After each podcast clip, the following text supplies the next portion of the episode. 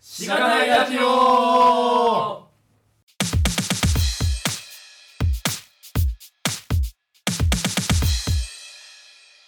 はいもうえー、今回は特別編第2弾第2弾。ということでゲストが来ています。イエーイゲストしちかょっ発とま表だしてまだな呼びい。込んでないから。 まだ呼び込んでないかまあダら。メですか。えー、みっつんさんです。三つさどうもよろしくお願いします。はーい、お願いしまよろしくすお。願いします。みっつんさんは、はいえー、どういうつながりですか、我々。ん、えーっと、前職同期。どことは言わないどことは言わないけど、前職同期で会す。社の前職同期です。はいはいはい。はい。で、えっと、まあ、前回も言ったかもしれないですけど、まあ、うん転職活動を今しているということで、あんまりオペラに行ってはくれないかもしれないですが、 まあ、その話とかを聞まきたくあ、てそうですね。呼んだというのと、はいはい。まあ、あと、あれですよね、こう、前に一緒にアプリを作ったことがうん。あって、そこでまあ、デザイナー的なこう、動きをしてもらって、そのアプリの絵とかを全部描いてくれて、それを我々が実装したみたいなこともあったので、そうですね。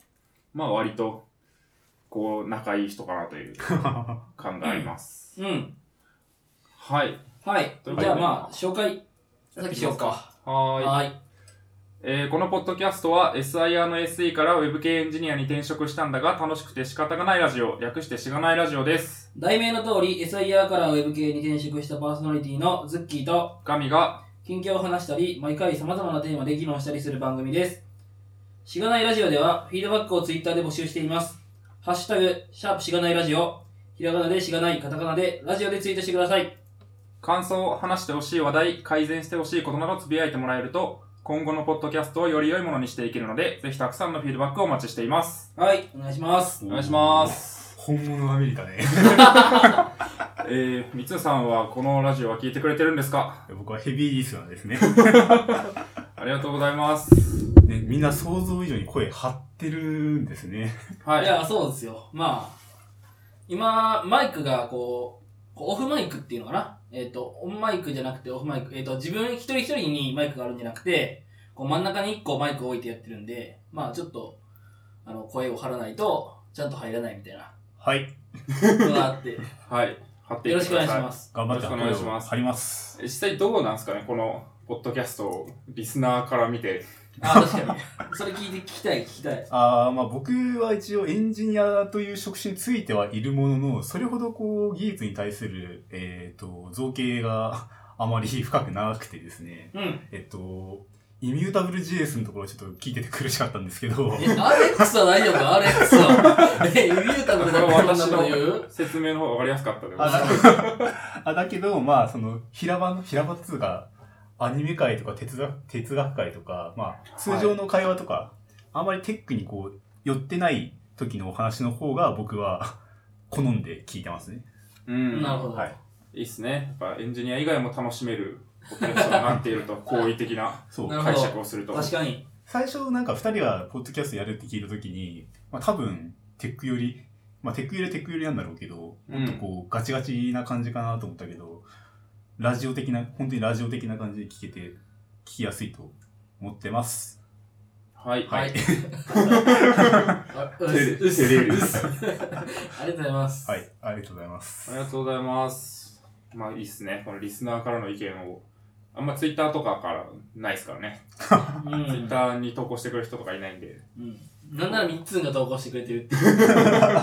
そうですね。この内輪感を早く打破したい感がう。そありますが、う。はい。えー、っと、まあ3つの自己紹介じゃないまず。そうですね。うん。自己紹介。自己紹介、他己紹介でもいいけ ど。はい、まあ、最近面接とかでよくしてると思います。ああ、確かに確かに。それなんな、か軽 軽い感じで。うん。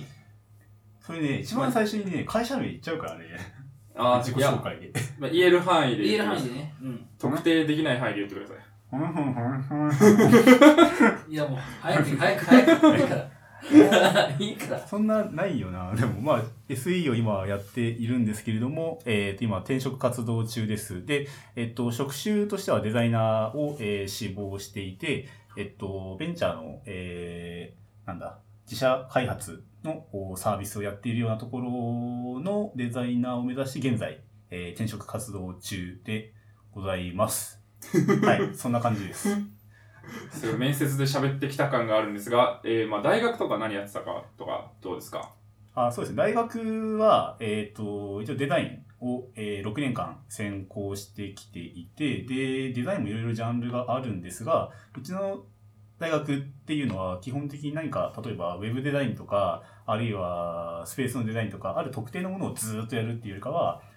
広く、浅く、まんべんなくみたいなのが学部の時にいろいろあって、研究室に分かれた時に、えーそれぞれ細分化して、もうちょっと深くやるみたいな感じでやってましたと。で、僕はあーサービスデザインを、えー一応専攻してやってはいました。いました。で、特にあんまりウェブとかの造形があったわけではないです。うーん、サービスデザインって何なんですかそう、それね、すげえ聞かれるんですよ、ね。そそう。サービスをデザインすることしかわからないんですけど、まあ、それでいいと思うよ。例えば、例えば、うん、そう、例えば。そうですね。えっと、僕がやったのは、某 H 社と一緒に、こう、ワークショップをやったんですけれども、その時のテーマっていうのは、えー東日本大震災を受けて、まあ、あー被災地っていうのが、あーのコミュニティというのは一旦崩壊してしまいますと。で、それを受けて、例えば仮設住宅とかに、えー人々が集まっていた時に、えーと新しいコミュニティというのが形成されると思うんですが、その際に、まあ、どういった仕組みを、えーその現場にえー導入すればあー新しいコミュニティが形成されるのかっていうのを考えましょうみたいなお題、ええーとサービスデザインを考えましょうみたいなのがあったりしました。へえ。おーそれがサービスデザイン。の、まあ、具体の一個ではありますうねん。なんかサービスっていうとこう、我々からするとなんかウェブサービスみたいなそうイだメね。ージが強くなってしまうけど、うん。ここで言うサービスっていうのは、何なんですかね。もともと、こう、自然と発生するものじゃないものを提供するみたいな。うん感じなんですかううまあまあそうですねでまあただウェブであウェブサービスっていうのも、えー、と当然そのある課題に対して、えー、とこういうサービスを提供するとその課題もしくはあ課題が解決するであるとかもしくは今までよりもより良い暮らしができますよねみたいなところだと思うので、多分本質はそれほど変わらないんじゃないかなとそれはうん手段がウェブなだけであって、ウェブに限定された手段、ウェブで実現するっていうのが、まあ、はいウェブサービスであって、まあ多分いろいろその解決手段はいろいろあると思うので、うんまあサービスデザインの一個ではあるのかなとうーん思いますよ。うん。なるほど。なんかサービスって聞くと、すごい、なんていうか、そのまあ、何か、なんていうか、価値提供をすれば、それに対して、こう、無償じゃないのかなって思ったりするんだけどうんうんうん、その辺は、なんか定義的にはどう、どういう。ああ、定義か。定義って、まあそう、今までのその転職の面接でもこれ逃げてるん だけど、まはいあ比較的新しい概念ではあるので、多分定義ってうん。まだ決めきれてないと思うんですよね。でうーん今の優勝無償化っていう意味で言うと,、えー、と両方とも一応あるはあると思うんですけどただそれを提案するにあたってそれって持続可能なのみたいな話が必ず出てくるんですけどうんなのでそれに伴ってビジネスモデルもと出してこうすれば企業企業というか企業限らないか提供者も、えー、と喜ぶし、えーそれを受ける人も喜ぶっていうようなビジネスモデルも、えー、と含めて、えー、と考案するっていうのもありましたね。うん、なるほど。だからサービス自体は無償とか有償とかを定義の中には含まないけど、その質の良いサービスっていうものの中に、その継続性みたいなものが含まれるから、うんうんうんそれがこう、まあ、ビジネス的に回るかどうかっていうところも考えなきゃいけないよねっていう話にななりるがほちっど。てことですかね。そうですね。なるほど、なるほど。まあ、なんかその辺の深い話はまた、おいおい聞きますか。 そうそうついこう、デザインの領域とか全然わかんないんで、うん。こう、話を聞きたくなってしまうんですが、まあまあ、そうっすね。なんか、ゴールデンウィークです が、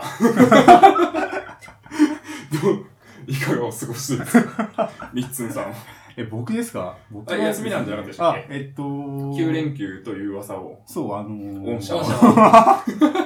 9連休のはずだったんですけど、は。え、お、あの、リリースがありましてう、なるわほど。ー、出ましたね。あのーいや、いいでしょ、それは。いやよくあるでしょ、うちの会社でも。 1日、2日は本当はお休みだったんですけど、会社の制度的には。はい2。日とも出ましたね。うおー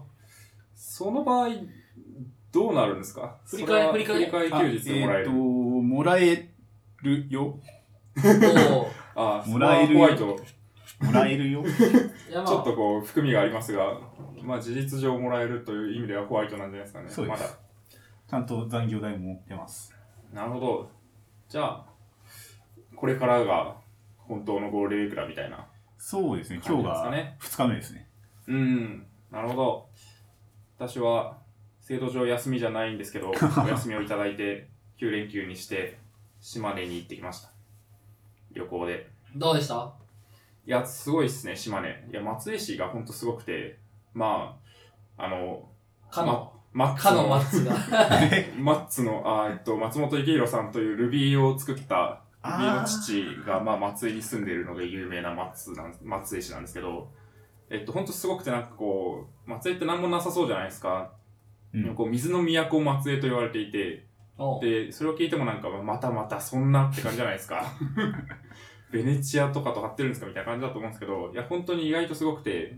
あの松江って宍道湖とあと中海っていうなんかその2つの湖正確に言うとこう汽水海水入ってるんでちょっとあれなんですけどのちょうど間にあってしかもこう松江城のお堀がこうかなり現存しててでこう松江の市内をすげえ堀が流れてる堀があるんですよねえー、なんで、もうめっちゃこう水とか川とかあって、で、そこを船で、なんか遊覧船みたいな、もうすごい、割と安く乗れるんで、結構いいんですよね。で、松江城もすごいちゃんと残ってるし、天守閣が。観光開発としても結構されてるんで、なかなかいいっすよ、松江は。どうやって行ったんですか夜行バ ス。おー。この年で夜この行バス。年で夜行バスきつそう。いや腰とか痛くなんないね体もね、でかいしね。 まあそうなんですよね。そうなんですけど、まあやっぱ安いっていうので、まあ新幹線の半額ぐらいで行けるっていうのと、あとまあ夜寝てる間に着くんで、朝から遊べるっていうのは結構いいと思うんですよね。まあ嫌いな人は嫌いなんですけど、私は割と夜行バス好きですけどね。まあまあ反応が良く ないんで、二人とも何を言ってるんだろうみたいな感じだと思うんですけど。そう、なんか体力消費しちゃう感じがね。まああーそうですね。そそうそうそうれは、まあなんか、精神力でカバーみたいな。え、帰りも夜行彼も夜行バス ですね。ストイック今だな。日、今日の朝9時に東京駅に着いてからの収録ですが。うん。なんか、はい何したんすか何しあの島根で、島根でさ。島根したのは観光、えでもまあ観光っすね。えっと、出雲大社に行きたくて、出雲大社ってなんか神がこう集まるじゃないです か。うん。うんどんなもんかなと思って行って、で、出雲大社について学んだりとか、あと、石見銀山が世界遺産はいあはいるんはですい。けど、そこも結構出雲から近くて、2日目は岩見銀山行って、で、3日目は松江を観光して帰ってきたみたいな。まあ、完全に観光っすね。まあまあでも、結構あの歴史的なところが多い、歴史のある町なんで、あの辺は。そこを学ぶという意味でもいいですけどね。うーん。あの辺って飯とかはなんか有名なのあるんですか穴子とかだっけいや、もうなんか、え結構、海鮮の飯テロをあ、本当受けてたよ。えっと、宍道湖はシジミが非常に有名なのと、あの辺はやっぱり日本海で取れるのか、えっと、ノドグロとか、うん富山も多いけど、ノドグロっていう魚があって、うんめっちゃうまいのと、まあ海鮮っすね、基本は。ね先ほどね、我々もお土産を、ああ、ノドグロ味噌汁を、あ、のどぐろ味噌汁。汁。はい、買ってきたので、初耳ですね、こういうの。ぜひ飲んでいただいて、まあ、ノドグロが何グラム入ってるかはちょっと怪しいんですけれども、味噌って書いてある。パッケージ がね。パッケージに味噌って書いてあるぎ銀のこう、もうなんかすごい怪しい袋を、一応、のどぐろ感一応袋がだけ入れてましたけどね。そうですね。まあほぼ味噌だと思うんですけど、食べていただければと思ありがとうございます。いお願いしま。ますすはい、まあこあれりがとうございますからゴールデンウィーク続くので、そうでまあすね。他なんか予定あるんですかねお二人。どうすか、みっつんさんは。僕は、あれ、この話もしていいのまあ、頭出しまあ。ああとするにしても。えっとですね、明日ですね、私、江ノ島行くんですけれども、えっほう。と、江ノ島でちょっとパフォーマンスがありまして、おー何のですかえっと、ダブルダッチという、えー、知らない方のた めに説明をしますと、まあ、小学校とか短い縄跳び、単縄跳びとか、あとは大縄跳びとかやった経験がある人多いと思うんですけど、はえっい。と、その縄が2本あるやつですね。ほがダブルダッチで、えーっと、まあ、縄の中でダンスしてみたりだとか、アクロバティックな動きをしてみたりだとか、するパフォーマンスをダブルダッチと呼びます。う。はい。うん私はそれをやってます。ほう。それを明日やります。そのなんか、大会みたいなのがあるってことですかあ、えーっと、大会ではなく、えーっと、自分が組んでるチームっていうのは、何かの大会で勝つためのチームっていうよりかは、まおあ、地域イベントとかに出ていくようなうーん。えースタイルでやっているので、うん。できるだけハッピーなショーを目指してほやってます。うなるほど。その明日はなんかそういう会みたいな。そうなんですよね。えっとね、あの、めチームメンバーの一人が、の、えっと、同僚の方が主催でやられているみたいで、えっと、そこに、えっと、行くんですけど、そのイベントの名前が何て言うかっていうと、はい。はい、覚えてない。えーっとです覚ね。えとけよ。あれね、読みづらいんで、あれ、造語だったからね、読みづらいんですけど、あー、出てきたかな、これかな。お前これさ、後でカットして、まあ、カットはしないですけど。え、カットはしないですね。え、エノムジカえのむしか。ジか。という、えーっと、まあ、多分このポッドキャストが配信される頃にはもう終わってるんですけど、え、いや、今日中にアップしたらこう、マジっすか宣伝できる。 えっと、5月5日のですね、13時50分からと、えー、15時45分だったかな、の回はい。あ、嘘です。15時55分ですね。の回で、えーっと、20分ずつやります。えー体験会もやるので、えーっと、もし、今日中にアップされ、かつ、お時間ある方は、ぜひ。あー、頑張ろそうですね。ぜひ教授にあげていただいて。なるほど。まあ、はいダブルラッチの話もう。おいおいそう聞おいしましょうおいおいけはれね。ばと思います。はないかなか、こう、仕事をしながら、趣味でこういう活動を週末にやってるっていうのも、結構、こう、珍しいというか、なかなかすごいすごいね。ところもあると思うので、週末パフォーマーだからな。そうですね。。週末パフォーマーなので。はい。はいまあ、そんな感じですかね。イエ早ス。速、まあ、本題というか、あ。転職的な話をまずは聞きたいかなという。そうよね。感じがするんですが、まずはどこからですかね。もともと、なんか、なんで、会ですかね。 なぜ転職をしようと思ったのかですかそうですね。最初はですね、あの、まあ、自分の仕事がやっててあんまり楽しくないなというふうにまあくすぶっていてですね。 はい。まあ結構モヤモヤしている時期っていうのが長くあったんですけれども、はい。えーそんな中ですね、あのズッキーが Facebook へ転職しましたっていうのを、あ、そんな前うん、そんな前ですかいつですか ?2007 ?7 月かな去年の7月。えー16年16年7月。月。くらいに、まあその投稿を見たときに、前もね、ガミさんは言ってましたけど、あ、もう転職していいんだみたいなのが、そうですね。それまでね、そういう発想ってなかなか出てなかったんですけど、その投稿を見たときに、あ我々もそういう時期に来たし、もうしていいんだみたいな風にちょっと思った部分があって、で、そんなさなかにですね、あ、その時の投稿に俺はコメントつけたのかな確か。うんうん、ごめん覚えてないけどなん。かね、そうかもしれちょっないとでね、す。話聞きたいです的なことを多分、言ったことを受けて、あーえっとこのラジオでもちょくちょく出てくる転職会と呼ばれるあ、そう ね。集まりにですうね、ん。ちょっと呼ばれまして、ああれ、それ、それきっかけか。多分ね、うん。で、その時に、えっ、と、いろいろ、うん、そう、転職、転職生徒は言わないけれども、転職活動はいいぞみたいな 言い 言いましたね。ことをですね、上等区やから、僕らは。そうです僕とね。ガミさんの上等区なんで。はい。まあそんな感じな、こんなこんなでこう、そそのかされつつですね、 はい。やってたんですけれども、うん。で、まあその時に転職という選択肢は出たものの、まあもう一歩踏み込みはしなかったような状態で、えっと、でまあそんなこんなで12月くらいですかになった時に、えっと、2人から一緒にアプリ作ろうぜっていうお声かけがうん入りまして、やりましたね。で、一緒に、まあ僕はそこの中にデザイナーとして入っていったんですけれども、で、その時にこう、アプリを作って、ローンチして、みたいな、やってた作業がですね、すごい楽しかったんですよね。うん。僕としても、楽しかったし、自分のスキルっていうのが、現仕事の現場では活かせないけれども、こういう時だと、なんか、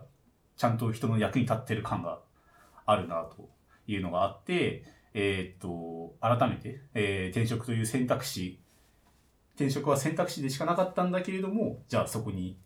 実際にもうやってみようとうんいうふうに、まあ、長い時間かけてやりましたね。うんなるほど。なるほどね。いや、いいっすね。そのなんかアプリを作るっていうのが、なんかプチ転職体験みたいなそうあー感じで機昨能をしてたっそうそうそうそうそう。ていうことですかね。なるほど。いややっぱズッキーが辞めたことが結構波及して、最終的には転職者を増やしてる感じがいいですね。いいまあ、風初にめやったからね。初めやったから。そうですあね。の界隈でこの辺の仲いい人界隈ではう、ん。うん。初の転職者だったので、そこでこう勇気づけられた部分はあったのかもしれないですね。私も、三つんとしても。なるほえー今の仕事は、まあ、あの、差し障りない程度 で、えっと、ど、どんなこと言っても、なんか面白くないってさっき言ってたけど、えー、と、まあ、お国、お国の一大政策に関わる大規模システム開発。ど。うん、うん。あ、言えねえな、これな。いやいや、いや、なんか、どっちかっていうと、その、なんか業、相手の業態とか、業界とかじゃなくて、はいはいはいはいなんか、なぜつまらないのかみたいな。そう、業務、どういう業務をしてるか、その、システム開発のは中いはいはで。い。えっと、まあ、研修、まあ、OJT としては、えっと、まあ、うちの会社は一応、配属されてからは1年以上の開発を、えーさせようという方針がまああって、おかしい、そんなことない。 まああったんです けど、部による。うちの部はあったんですけど、部によってはあります。うちもありました。で、まあ、それやってったんですけど、まあ、その時は、まあ、ものを作ってるっていうのがすごい楽しかったし、こう自分のスキルアップしてる感じも、なんとなく実感としてはあったので、楽しかったんですけど、えっ、と、その開発が終わって、えっ、と、その開発期間っていうのはグループ会社の人の同じチームに入ってやるみたいな感じだったんですけど、で、それが、えー、本体、本体、本体、うん、本体ですね。まあ、本社というか本、社というか、まあ、一番でかいところにですね、某社。もともといたところに戻った時にですね、まあマネジメントをやるわけなんですけれども、特になんかこう成果物があるわけじゃないんですよね。まあもちろんそのドキュメントっていう意味ではあるんですけど、別にプログラムを書くわけでもなし、なんかこう調整事と、えー事務処理であるとか をやってたんで、もともとそのものづくりをやりたくて入社をしたんだけども、やってることってなんかもの自分自身はもの作ってねえなみたいなところがあって、その辺のわだかまりもやもや がまあありましたねその辺がまあきっかけというかおもうん面白面白くないみたいなうんマネジメントと事務処理が面白くない。そうっすねまあ、ものづくりができないことが、ああ、まうあ、んストレスス。トレス。とかまあ自分が生かそうと思っていたスキルを出せないうん。出すのが難しいなるほどね。その、まあまあ、そっか。うん、それでも、こう、一目もともと分かってたんじゃないかっていう話もあるわけじゃないですか。まあ、SE という職種で入って、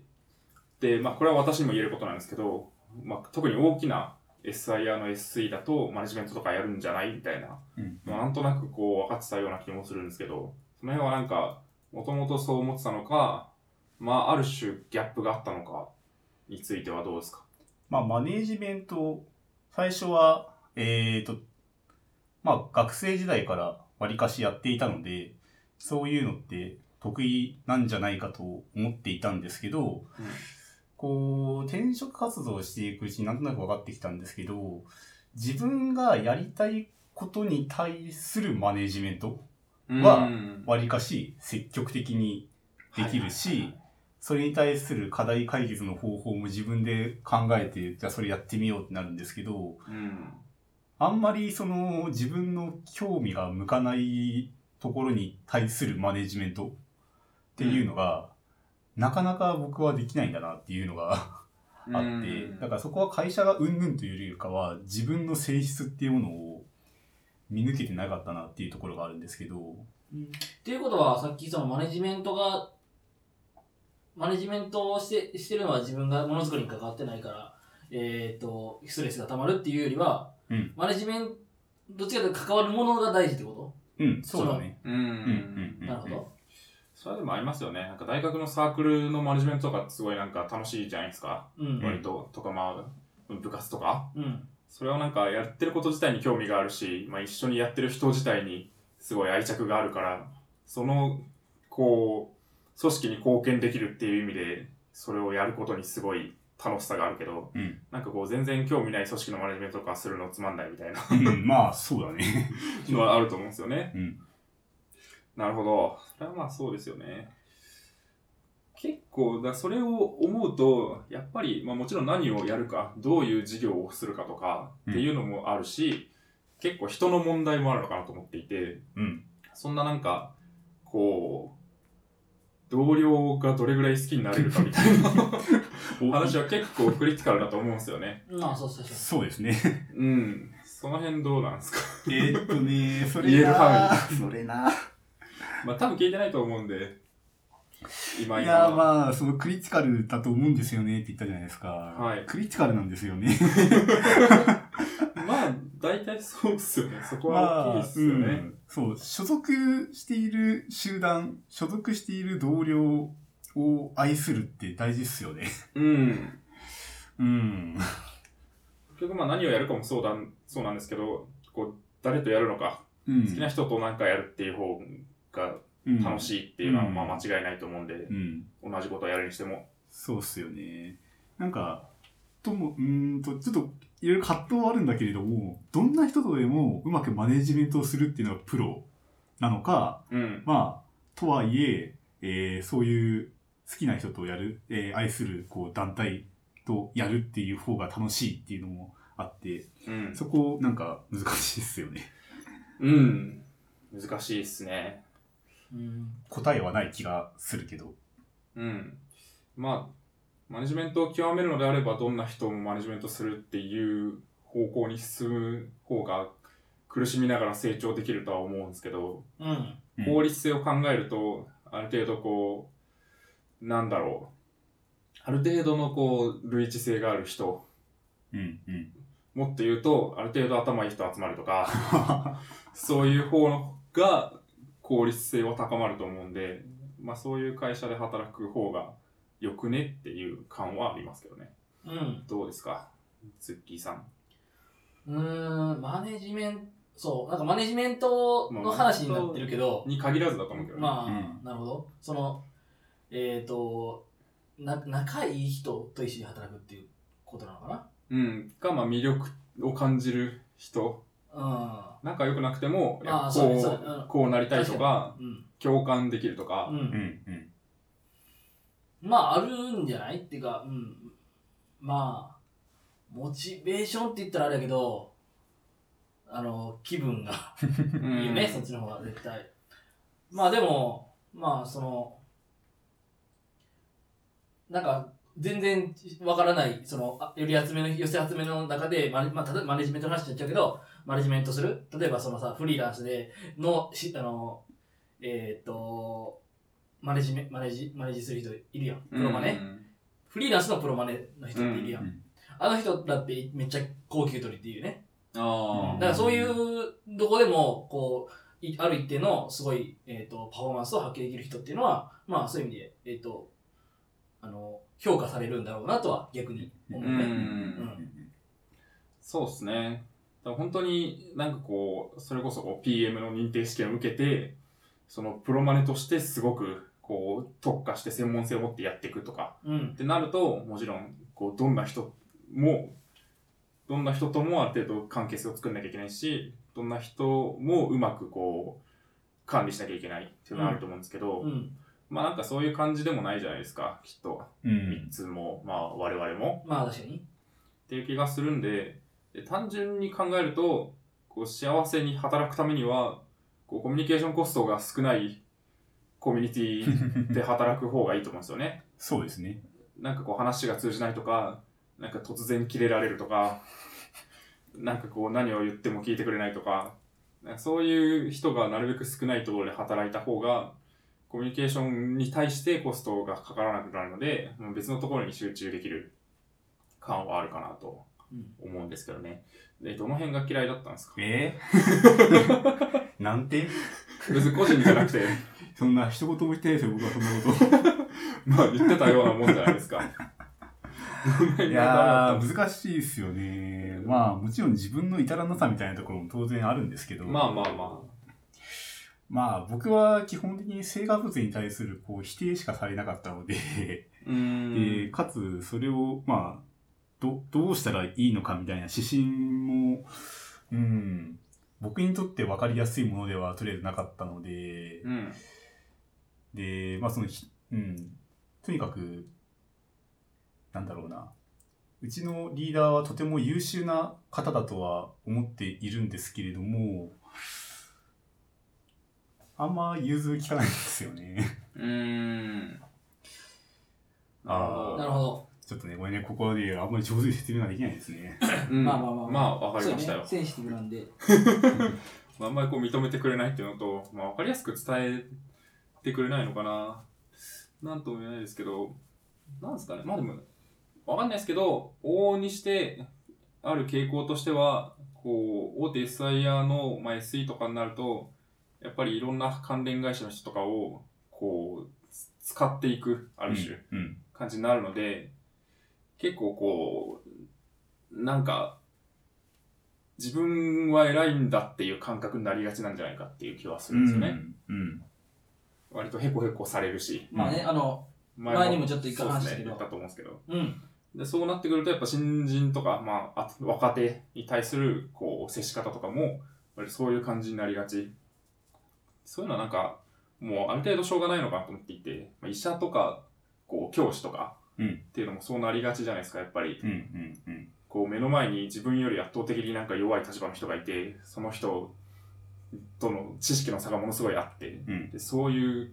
のがもう日常化していくみたいなそれはすごい近いと思うんでなんかまあしょうがないとは思うんですけどねある程度はうん。ある程度はね。うんただまあしょうがないで片付けられないじゃないですかその党の本人はというかっていう気がするんでまあまあ嫌な人からは離れた方がいいんじゃないかっていう気がしますけどねなるほどでまあ転職活動をしていますという感じなんですがデザイナーで探しているんですかそうです。今その辺は SE からデザイナーになるっていうところで言うと、もともとデザインやってたっていうのはあると思うんですけど、その意識の変化とか、どうなんですかうーん。えっと、それはデザイナーになんでジョブチェンジするのっていう。そうですね。それで言うと、まあさっきも言ったんだけれども、あの、アプリをみんなで作ったじゃないですか。はい。で、その時の、えっ、と、自分の技術で、えっ、と、自分のチームの人であるとか、まあ、ユーザー、まあ、ユーザーはちょっと今回のアプリ開発ではわかんないけうど、喜んでもらええるっていう経験は、なかなか変え難いものがあるなとちょっと思いまして。る。うん。で、まあ、えー自分自身はそれほど、こう、えー技術的なところに対する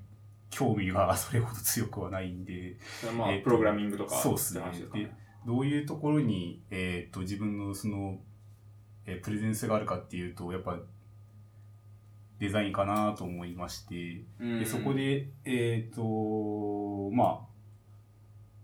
いろんな人の役に立っていきたいなと、まあ、自分の専門性生かして、えーうん誰かに喜んでもらえたらいいなというところで、えープレゼンスがあると思っているデザイナーを志望しているという感じですね。なるほど。まあ説明すると、我々はこ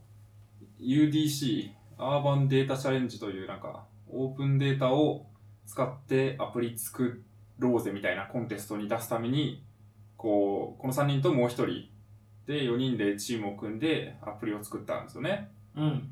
で、まあそこでデザイナー3つが大活躍をしたという経緯があって、実際結構、こう、ありがたかったですよね。助かったね、完全 に。あり僕ら、ありがとうございます。造形がないんで、その辺について は。そうですね、ちょっとイラストレーターとか使えないんで、うん。非常にその画面を全部作ってもらって、その絵を、それを基本的にはこう真似して実装していくっていうだけで、こう、かなりこうビジュアル的には洗練された感のあるアプリができたので、うん。そういう意味ではすごいありがたくて、まあ、コンテスト自体は残念ながら、一時敗退だったんですけど、いや、結構頑張ったと思うんですけどう。ね。うんん、頑張ったよね。はい。まあ、その辺の話を、まあ、いずれ、いずれ4人で集まってやりますそうだね。反省会やってないからね。そうですね。やろうやろうと言いつつ。収録を兼ねて、もう一人のメンバーも呼んで4人で振り返りをやろうかなと思うんですが、まあ、そういうのがあったと。うん。で、まあ、それの結果、やっぱデザインだな、みたいなそうですね。感じになったってことですかね。デザインかう。ーん、プログラマーになるとかっていうのは、いやー、勘弁してほしいですよ。僕は辛いです、それは。そのプログラマーじゃなくても、プログラマー、まあプログラマーかもしれんけど、うんえっと、その、HTML、う CSS ん。と、まあちょっと JavaScript みたいな。うん、で、まあ何か、ものを作るまでする人もいるじゃん。うんデザイン、ウェうんうんブデザイン。うん、みたいなのも、なんか違う。うん。完全にうんとどねっちかっていうといや、そう、どっちかっていうと、そこを触らないようなところに行きたいという思いはあるが、だけど、うこういう業界にいるからね、それって必須スキルだと思っているので、うんえーと当然勉強はします。で、それに対するキャッチアップも一応自分で、えーっと、まあ、多少はやっています。なんで、まあ、そこを興味あるかどうかっていう意味で言うと、まあ、ちょっとある。で、えーっと、ただそこがメインではないかなとうん、いう感じですかね。はいはいはいはい。なるほど。まあ、ウェブサービスをやってるような会社に行くとなると、デザイナーっていうと、やっぱり CSS は書けないとみたいな感はうん。ある気がする。うん、なんかね、そのまあ、この前、そのみっつんと、まあ、飲ん飲んだじゃないですか、うん一、回、五反田で飲んだんですけど、はい。あの時にそのちょっとそのそのデザイナーとして転職するみたいなついての話を、まあ、聞いたんですよね。うでん、その時僕が思ったことがあって、でみっつんがそういういろんな話を聞くと、なんかそのデザインって僕は勝手に、勝手にね、えっ、と、まあそういう見た目うんと、か UI うん、みたいなのをこう作る人みたいないうふうに、えー、とイメージしてたんですよねでうちの会社でもデザイナーさんっていうともうその見た目を作る人うん、なんですよなんでまあなんかそそういう意味ではなんか HTML とか CSS とか GS とかをある程度書いて、えー書けるようになってその上でい見た目とか UI を作るとうん、っていうような、えっと、ふうに思ってたんですけど、なんかいろいろ話を聞くと、なんか、どっちかっていうと、なんかサービス開発サービスデザインみたいなうん、のっていうデザインうん、うん、うん。の方が、多分その、3つのいうデザインっていう、えっと、えー単語の持つ意味が、うん、なんそうかだね、思っているものとちょっとちずれてるんじゃないかなっていうふうに思ったね。。うん、う。うんん、で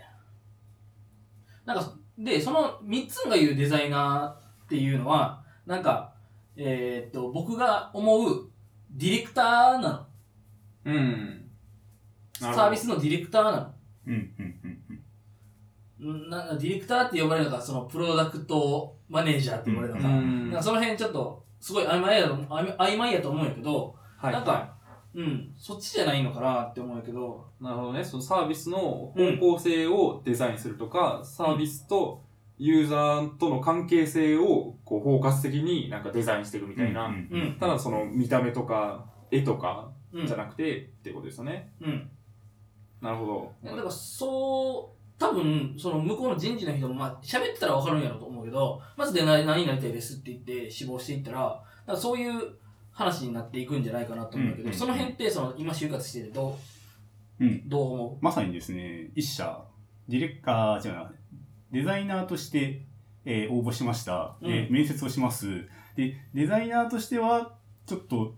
ごめんなさいだけど、ディレクターとしてやりませんかみたいなおおー。誘いは1個あって、で、やっぱその時も、その面接の時も、どういうキャリアパスを目指してますか ?5 年後、10年後どうありたいですかみたいな話をした時に、まあ今みたいな、えーっと、話になったので、えーっと、あくまで絵を描くとかではなくて、サービスを包括的に、えーっとうん考えられる。で、それを実現するような人になりたいです、みたいな話をした時に、えーっと、じゃあそれはプロダクトマネージャーとか、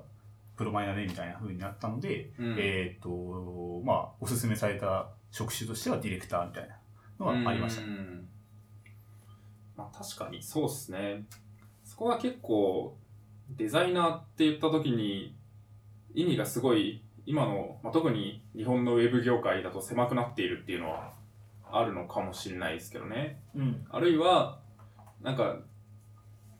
デザイン、デザイナー以外がデザインをやってないと思いすぎているかどっちか。もっとなんかディレクターとか、まあ、デザイン思考とか最近ああ、うん。すごいあんまり分かってないから、言及した、言及したくない技ではあるけど、あんまり分かってないですけど、まあ、すごい取り入れられ始めているスタートアップとかでもそうっすっね。ていうのがあるんで、なんかこうデザインがやりたいって言った時にあじゃあデザイナーだねってこう短絡的に結びつけやすいんだけど実際はそうじゃないもっといろんなところにデザインっていうもの考え方とかがあるっていう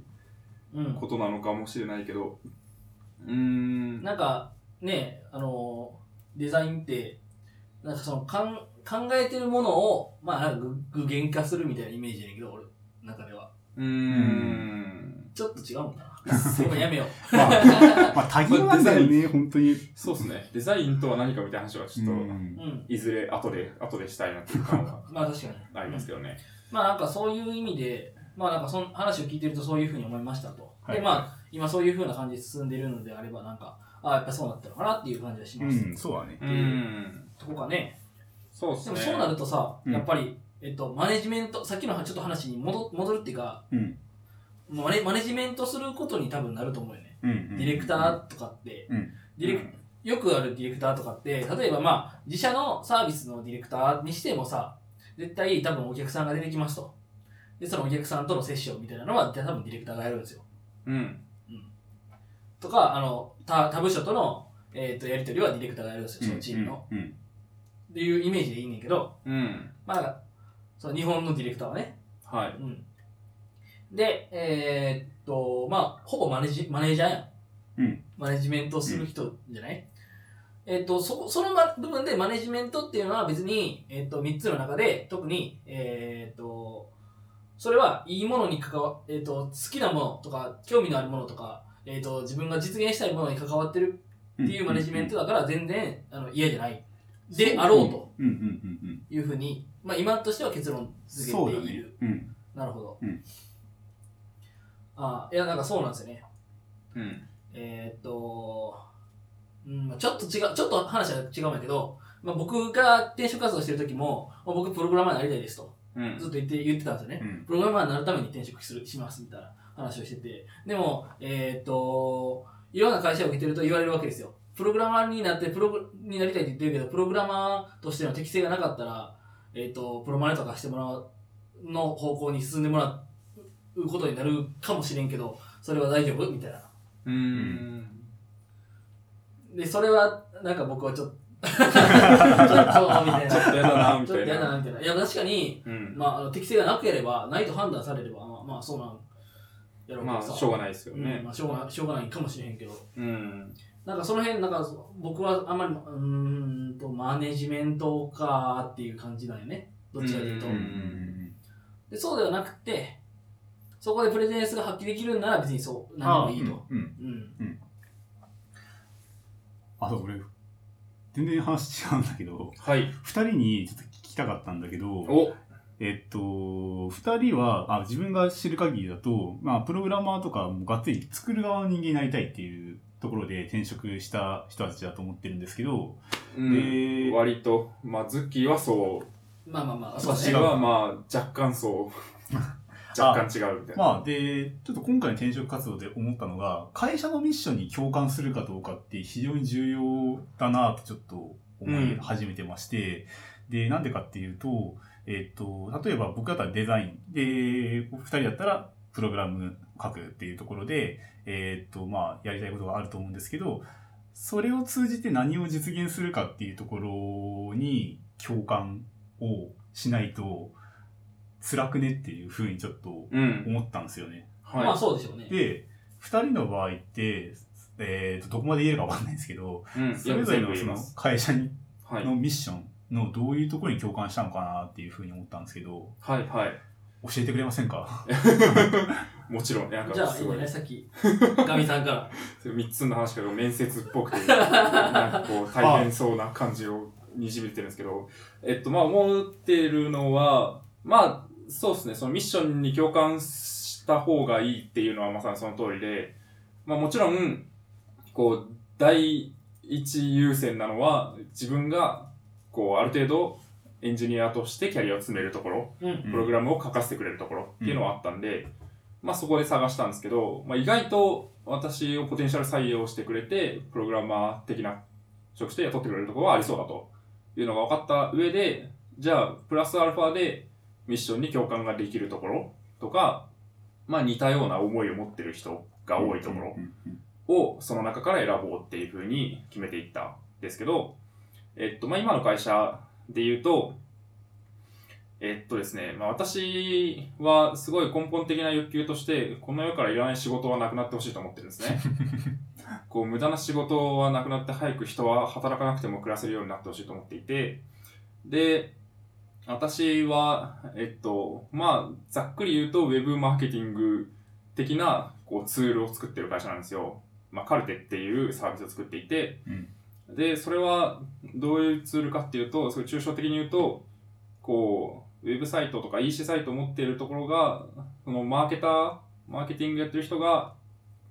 なんかこう、本当に価値のある、そのウェブ上の、なんか、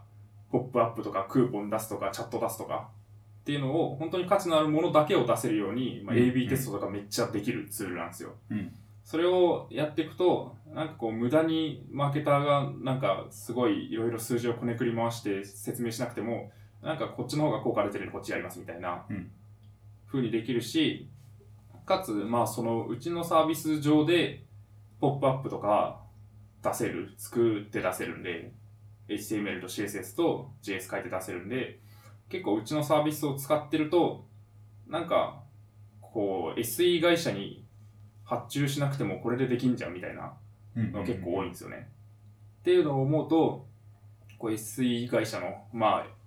仕事も減っていく と感じがあるので、なんか他の雇用を奪ってる感がすごいあるんですけど、うんそれは私はすごい逆にいいことだと思っていて、なんか無駄な仕事を減らしてもっとなんか価値のある仕事、自分が活躍できる仕事とか、もっと頭を使う仕事とか、趣味っぽい仕事とかに、こうフォーカスするべきだと思っているので、まあそういうところにすごい共感した感があります。そんな感じいです。らない仕事はは潰したれ精神が、 い、そうですね。 えそのいらない仕事は潰したり精神は、その、はい会社の文化としてあるってこと会社の文化としてあるかっていうと、まあそこまではないです。まあそうだよそね。こまではないですが、まあ、なんというか、その、こう、ものすごいたくさんのデータを使って、そのウェブ上の、なんか、こう、コミュニケーションとかをもっともっと効率化したいよねっていうのはあって、そこはすごい共感するところかなっていう感じですかね。うんなんか無駄なクーポンとか打ちたくないっすよねみたいなうん。うん。のはやっぱりあるんで、そこはある気がしますね。会社としても。なるほど。うん、まあ、あとは、まあ、ちょっと長くなっちゃってるんですけど、結構その、購買活動、特に EC が強いんですけど、うちのサービスは、うんそのなんか何を買うかっていうのが、どんどんどんどん物が安くなったり、似たようなものをどこでも売ってるみたいな状況になった時に、じゃあ何で買うかどうかを決めるかっていうと、やっぱりその、そのブランドとか、そのお店のまあ雰囲気とか、そことのコミュニケーションとかによって、なんかこの買うっていう行為自体がどれぐらい気持ちいいかみたいなところで決まるだろうみたいな。例えばなんかすごい接客がいいとか、うんすごいなんかブランドのイメージがいいとか、なんかこう、ここの売り上げは1%は世界の森を守るために使われてますみたいな、そういうなんか社会貢献してる感みたいなので決まるよねみたいな話を、まあ、社長が面接でしてて、で、それはすごい共感するところで、で、特にまあうちはそのウェブ上で接客するみたいなところがあるんで、そういうなんか同じものを同じ値段で売ってても、ここの店で買いたいみたいなのが、今後社会的にどんどん消費活動として増えていくだろうっていうのがあって、で、それをもっと実現、より高いする実現できるようにするっていう、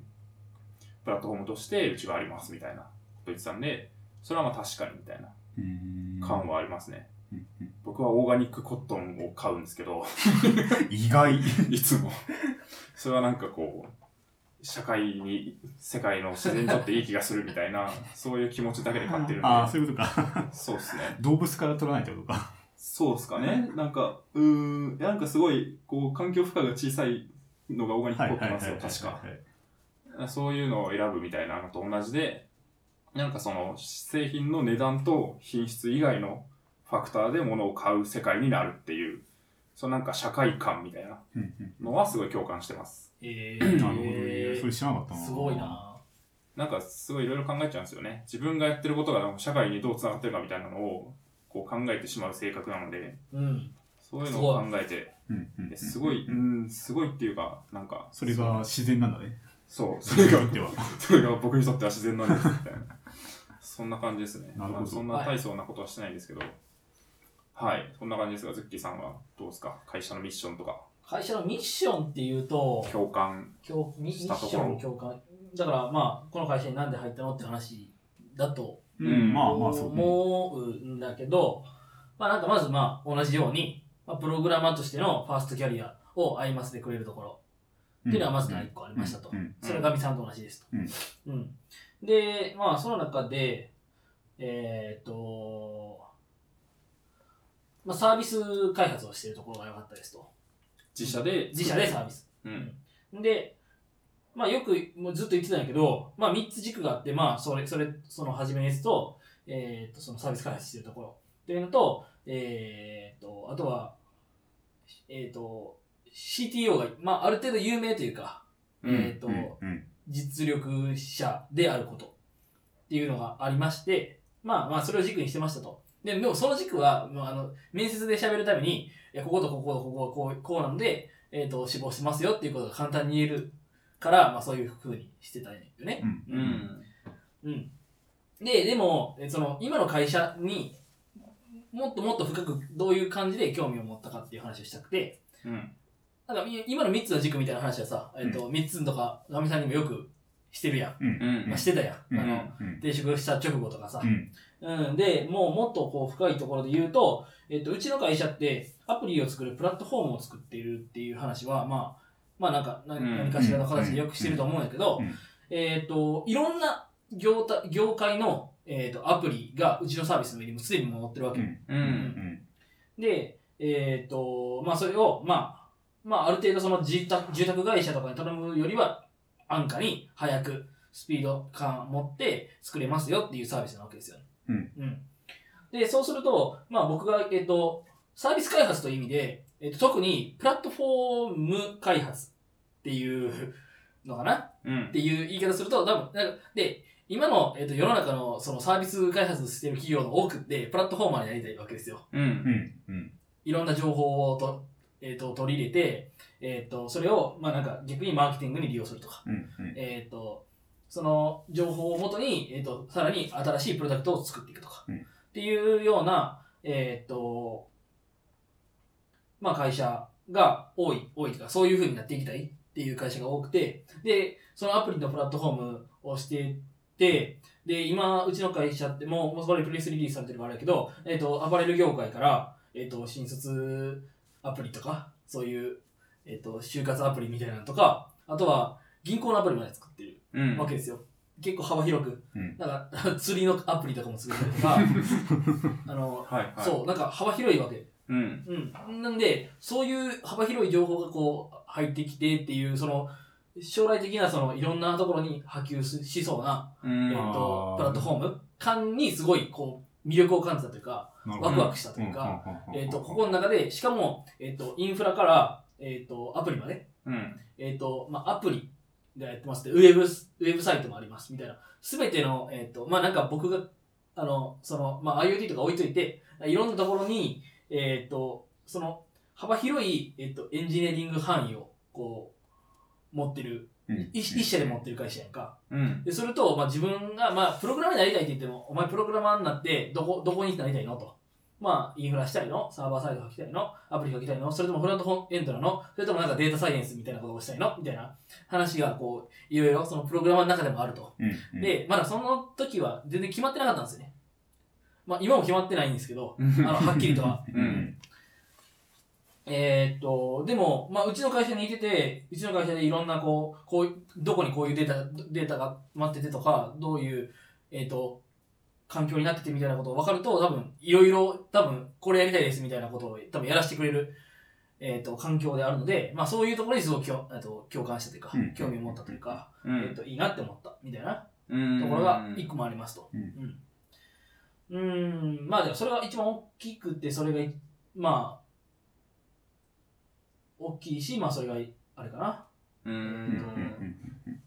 なるほどね。だからどちらかというと、その、なんか、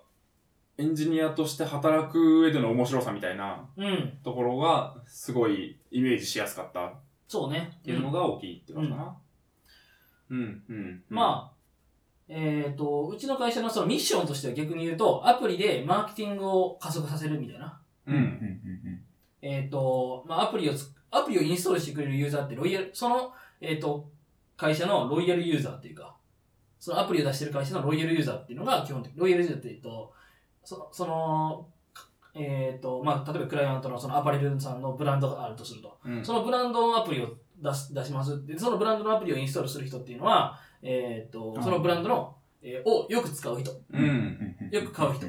まあ、フじゃァなン、いファン。ファン、ファンじじゃないですうか。んうんで、まあその人に対していいろ、いろいろなアプローチができるのが、まあアプリっていう、まあ一つの、まあ側面。うんゃそのブランドの側面としてのアプリうんみたいな感じでありますと。で、そういう意味で、そえっ、と、まあ、今ってよく言われるなんか、まあ、こういうワードを使うのはあんまり好きじゃないけど、オムニチャンネルみたいな話、うんうんまあいろんな、えっ、と、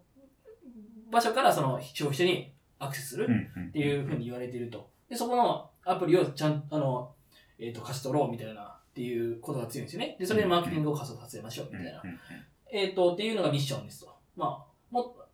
そうなんですね。うんで、ヤプリって、Your アプリの Y とプラスアプリなの。うん。あワンワイってユアだったんだ。 Your アプリ、アプリみたいな感じなんですよね。うん。もともとそうなんでしたっけえっと、もともと、いや諸説あって、諸説あって、 まあ、い言えないかもしれないですけど。あやあの創業者が皆さんヤフー出身みたいな。ああ。あでも、なんか、その、本人たち曰く、なんかあんまりそこはそんなに意識ししてないというか、意識したくなかった逆に。はい。うんみたいな話もされてて、えっ、と、うん。まあ、なんか語呂が良かった。 で、なんか、、で、まあそういう思いもいろいろあって、まあやっぱりなりましたみたいな、そんな話じゃないけど、はいそこはいい んだよ。そこはいいんだよ。すいませで、ん まあそういうアプリ、えーまあなんかそういうのにも、まあ今日、あの、共感はするよね。っていうか、うんえっと、うち、まあ、この前もなんかいろいろ言ったけど、その、えっ、と、ま、前職でさ、えっ、と、まあ、そういうプラットフォームというか、まあ、はいアイアス、アイアス、パースみたいなところを、まあ、統括して実デブみたいなこととか、さ、あの、えっ、と、ヘルプディスクのマネジメントみたいなことやってましたみたいなこと話したけど、うん。えーっと、まあなんかプラットフォーム運営ってなかなか難しい。プラットフォーム開発とか、プラットフォームをすごく良くしていくみたいなのってなかなか難しいと。うん。なんかそこって、なんか、えーっと、他のそのすごいところ、ちゃんとうまくいってるところでどういうふうにしてるのかなみたいなところにも興味があっうん。あうんうんた。でも今喋ってるとあんまり、確かにアプリっていうのには うん。あんまりあれか。でもアプリ作ってるっていうのは、なんかそれだけで、いこれからってどんどんどんどんその、モバイルにいなっていくと思うから、もうすでになってるけど、うん。まあ、そういう意味ではまあ結構、その今後も面白そうだなっていうところはあった。うんうん確かにそういう意味では共感っていうのはすごい微妙かもしれない。う。うんんまあでもその、これから伸びていく感みたいなのもすごい大事っすよね。うん。なんか、こう、社用産業に使いたくないみたいな ところはまあ、やっそぱれりあはっあるてね、、あるね。非常にあって、やっぱり、それはもちろん、そのなんか、成長するとワクワクするみたいなところもあるんですけど、それ以上になんか、こうお金がないとやりたいこともできないみたいな話ももちろんあって、そうなってくると、やっぱり自分がある程度自由にやりたいことやれるっていう環境に行くためには、ある程度お金を生んでいるところに行かないとできないみたいなうん。のはありますよね。それは会社に限らず、まあ、前職の部とかでもそうなんですけど、この部はすげえ儲けてるからいろいろできるけど、この部は全然儲けてないからやばいみたいな、なんもできないみたいな、まああるよね。あるんで、まあ、そういうのはあるかもしれないですけどね。はい、そんな感じですが、はいミッキーさん、いかがですかいやー二僕人の話。あの僕はですねあの未未経験デザイナーっていうのがあって、はい。あの、ここのミッションに共感しま、最初は、ここのミッ会社のミッションに共感しますっていうところで、応募を出していたんだけれども、うん未経験ダメですっていうのはすごく多くて、うんで、なので、どういうえー、選び方をしているかっていうと、まあ、転職エージェント挟んでるんですけど、うん。で、その転職エージェントさんから、えっ、と、ここの会社だったら未経験 OK ですよ、みたいうん。なのを紹介されるんですよ。はい、で、えっ、と、まあ、ちょっとそういう経緯があったので、あ、自分はそれほど選べる立場じゃねえんだな、みたいな、ふうふうに思うとこころがあって、で、なので、割がし紹介されたところで、ここはないっしょって思うところ以外は、もう、片っ端から受けるみたいな感じになってるので、ろ、うんえっ、と、ミッションの共感度が正直高くないところうん、も含めて受けているっていうのがあって、そう、なので、そういう会社を受けるときに、なんでうち志望したんですかって聞かれたときに結構苦しいじゃないですか。うんうんそううんで、まあ、中にはちゃんとその共感するとこもあったりするので、まあ、そういうとこは当然言いやすいし、えっ、と、ぜひちょっとこうやってみたいなって思いもあるんだけれども、苦しいところもある。二人はどうだったんだろうっていうところで、ちょっとまあ、聞きたかったなとそううんいう感じなんですよね。なるほどね。まあ、それはでも、そうっすよね。多分、私とかも、まあ、言ってしまえば、こう、ポテンシャル採用だったんで、そこで、全然ミッションに共感しないところしか受かんなかったら、まあ、それはそれでしょうがないかなとうんいう感じは思っていて、で、うんまあ、受かって、そこでバリバリやって、で、またミッションに共感できるところに転職するみたいな感じでもいいんじゃないかなっていう気はしてたんで、うんうんうんまあ運よく今はすごい楽しい会社に入れてよかったんですけどまあまあなんかあれですよねこのベンチャー界隈にいると3社目ですとか4社目ですとかゴロゴロいるんでうん。なんかよくあることなのかなっていうステップアップするとか本当に自分が行きたい会社にこう徐々に近づいていくみたいなうんうんうん感はあるのかなっていう気はしますけどねまあ、あと、その、さっきの話じゃないけど、えっ、と、未経験のデザイナーは、えっ、と、まあ、取ってないけど、未経験のディレクターは取ってるみたいな会社の方が多いと思うよ。あそうんそうなんですねディレクターの方は大変そうじゃない未経験って。え、いや、いや違う、違うなって、だって富士通で、なんかその辺やってるやん。うーん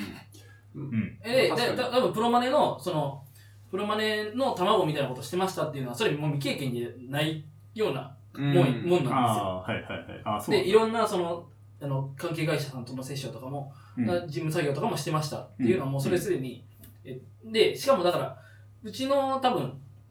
えーうちのって言っちゃった、あの前職の前、職のえっ、と、さっきね、思いっきり社名が出たからね。あ出ちゃった、出ちゃったっけ言いましたっけ そう、あの、それで今一瞬ちょっとたじろ、うんって。あの、あの、聞かなかったことにし聞かて。なかったら教えてください。はえっい。と、まあ、その前職の、うん。えっ、と、会社の、えっ、と、から転職するひ人ってさ、結構、もう完全にそういう感じで取られるみたいな。ああ、デうんィレクターとあかー、そうなんだプロマネ的なうん。感じの採用が多いってことですか。多い、多いって聞くけどね。へえ、うんいや、そうなんだ。なるほど。でまあ、全く関係ないわけじゃないってことですね。まあ、うんま前あ、の会社は。その、職と。転職エージェントさんに、には、もうまあ、まあでも、あくまでディレクあのデザイナーですっていう話をしてると。うん。まあまあ、そうだね。で、前回その、五反田で飲んだ時の話を受けて、一応、その、ディレ、あのーまあ僕が考えているデザインっていうのと、IT 界隈で言ってるデザインっていうのは若干差があることはちょっと最近分かりましたと。うんで、ディレクターっていうところも含めて、えっ、と、探していただけると助かりますみたいなのを伝えてああ、なるほど。あります。うんはい。ああ、そうなんだ。うんなるほど。うん、そうなんですね。まあ、やっぱりそのデザイナーの募集とエンジニアの募集とかを比べると、こう、そもそもの数として、デザイナーの方が狭き門なのかなっていう気はしますけどね。そうなんかね、デザイナーなんか結構うん。いっぱいいらっしゃるんだ けど。あ、 そうなんだ。うまあでも数で言ったらエンジニアの方が多いですよね、まあ確かうちの会社とか、ままああ、そもそそうそもうデザイン、まあ、例えば富士通、あ、ちょっまあ、こんな感じで一さ、 息をするように出てくるんだよ。と、 富士通とか日立とか、そういうなんか大きい SIR でシステム、業務システム作りますとかなると、そもそもチームにデザイナーいないとかあるじゃないですか。ん、ああ、う確かに。ん一般に IT 会社だと、まあ、そっか。なんかデザイナーはいないけど、なんか、こう、まあ、それも外注でやっちゃうのかな。まあ、その、チームにデザイナーがそもそもいないみたいな、その、エンジニアリングチームみたいなう。うんん。のが世の中、日本には特にある。あるのかなっていう気がして、そう思うと、まあ、全体の募集団で言うと、そもそも、広い意味でのエンジニアと、まあ、デザイナーっていうと、デザイナーの方が結構少ないまあ、そう印だ。象はある。なるほど。あと、あんまなんか正社員じゃないデザイナーが多いイメージがあるんですよあねー。確かになんか、なぜか、業務委託。。そう、面接していくうちに、うん。うちに、あの、会社で抱えているデザイナーはいませんと、フリーランスで何人かいますっていうと結構多くて、うん。あんまり抱えてないよね。そうっすね。ううんちの会社も、ほんとなんか、2人とか3人とかしかへえ正規いなくて、あとはもう、業務委託で、そのまあ、3人とか4人とか、倍ぐらい。あとまあ、インターンとか。ああ、はいはいはい。で、まあ、合計で、まあ、6、7人とかになるイメージですね。そんなことないですかズッキーのとこは。うちはそんなことない気がするけどね。まあ、うんアプリのデザインみたいなこともしてるからね。うーん。うん。まあ、結構そうですよね。お客さんのアプリ自体をデザインしなきゃいけないっていうとこそうそうそうそうそう。まあ、こんな感じで。で、うんそれが、えっと、うちの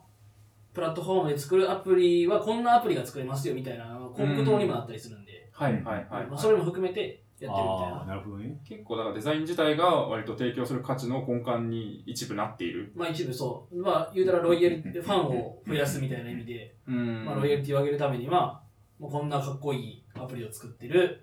ブランドなんだよ、みたいな感じになるわけじゃないですか。大事ですね。 そうですね、うんそうなるとやっぱ多めになるのかなっていうのはありますけどね。なるほど。はい。まあ、な何の話だっけミッションミッションに共感する話です。あーまあまあそんな感じですかね。いやでも、どうなんですか未経験で、まあ言っても私とかズッキーは一応プログラミング自体は、まあ、研修とかでも前職でやってたり、まあ私は実際業務で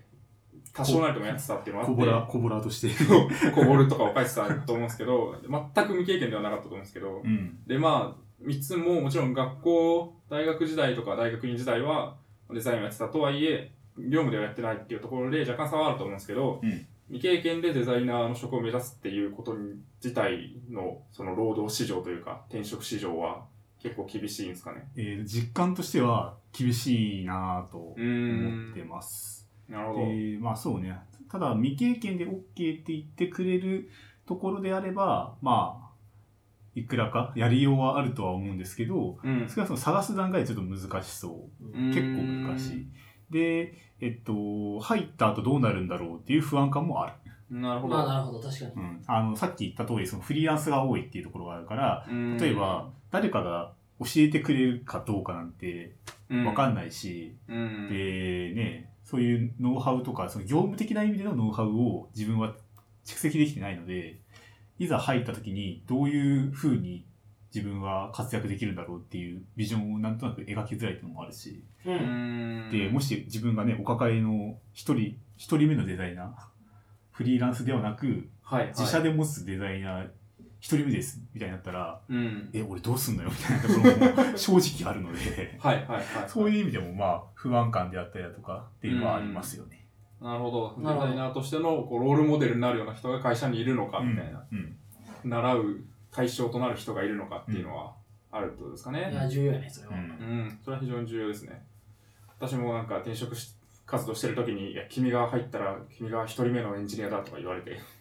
さすがにそれはちょっとって言ってやめたところもありまそうで、それが割とある。す。うんデザイナーに関して言うと。なるほど。なるほど。それが不思議ですよね、結構。なんでそんなフリーランスが多いんですかね。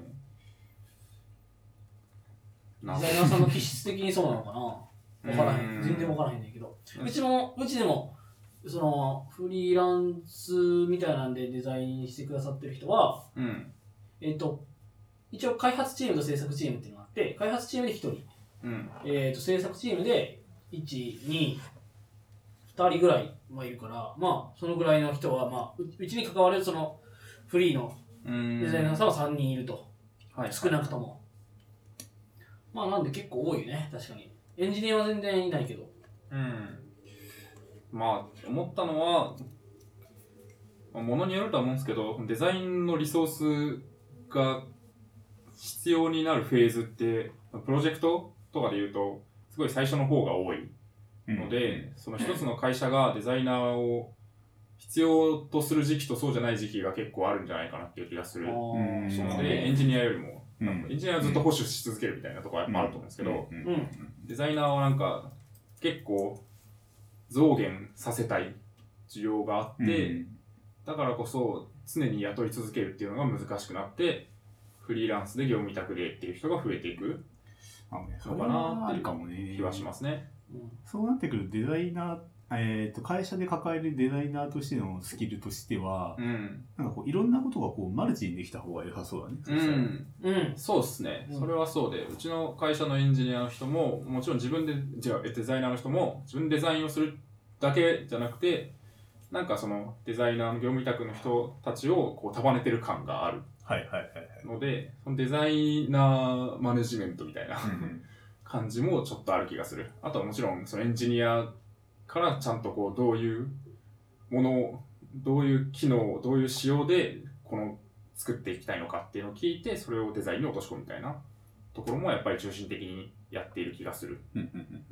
うんので、割とちょっと、いわゆる業務委託のデザイナーとは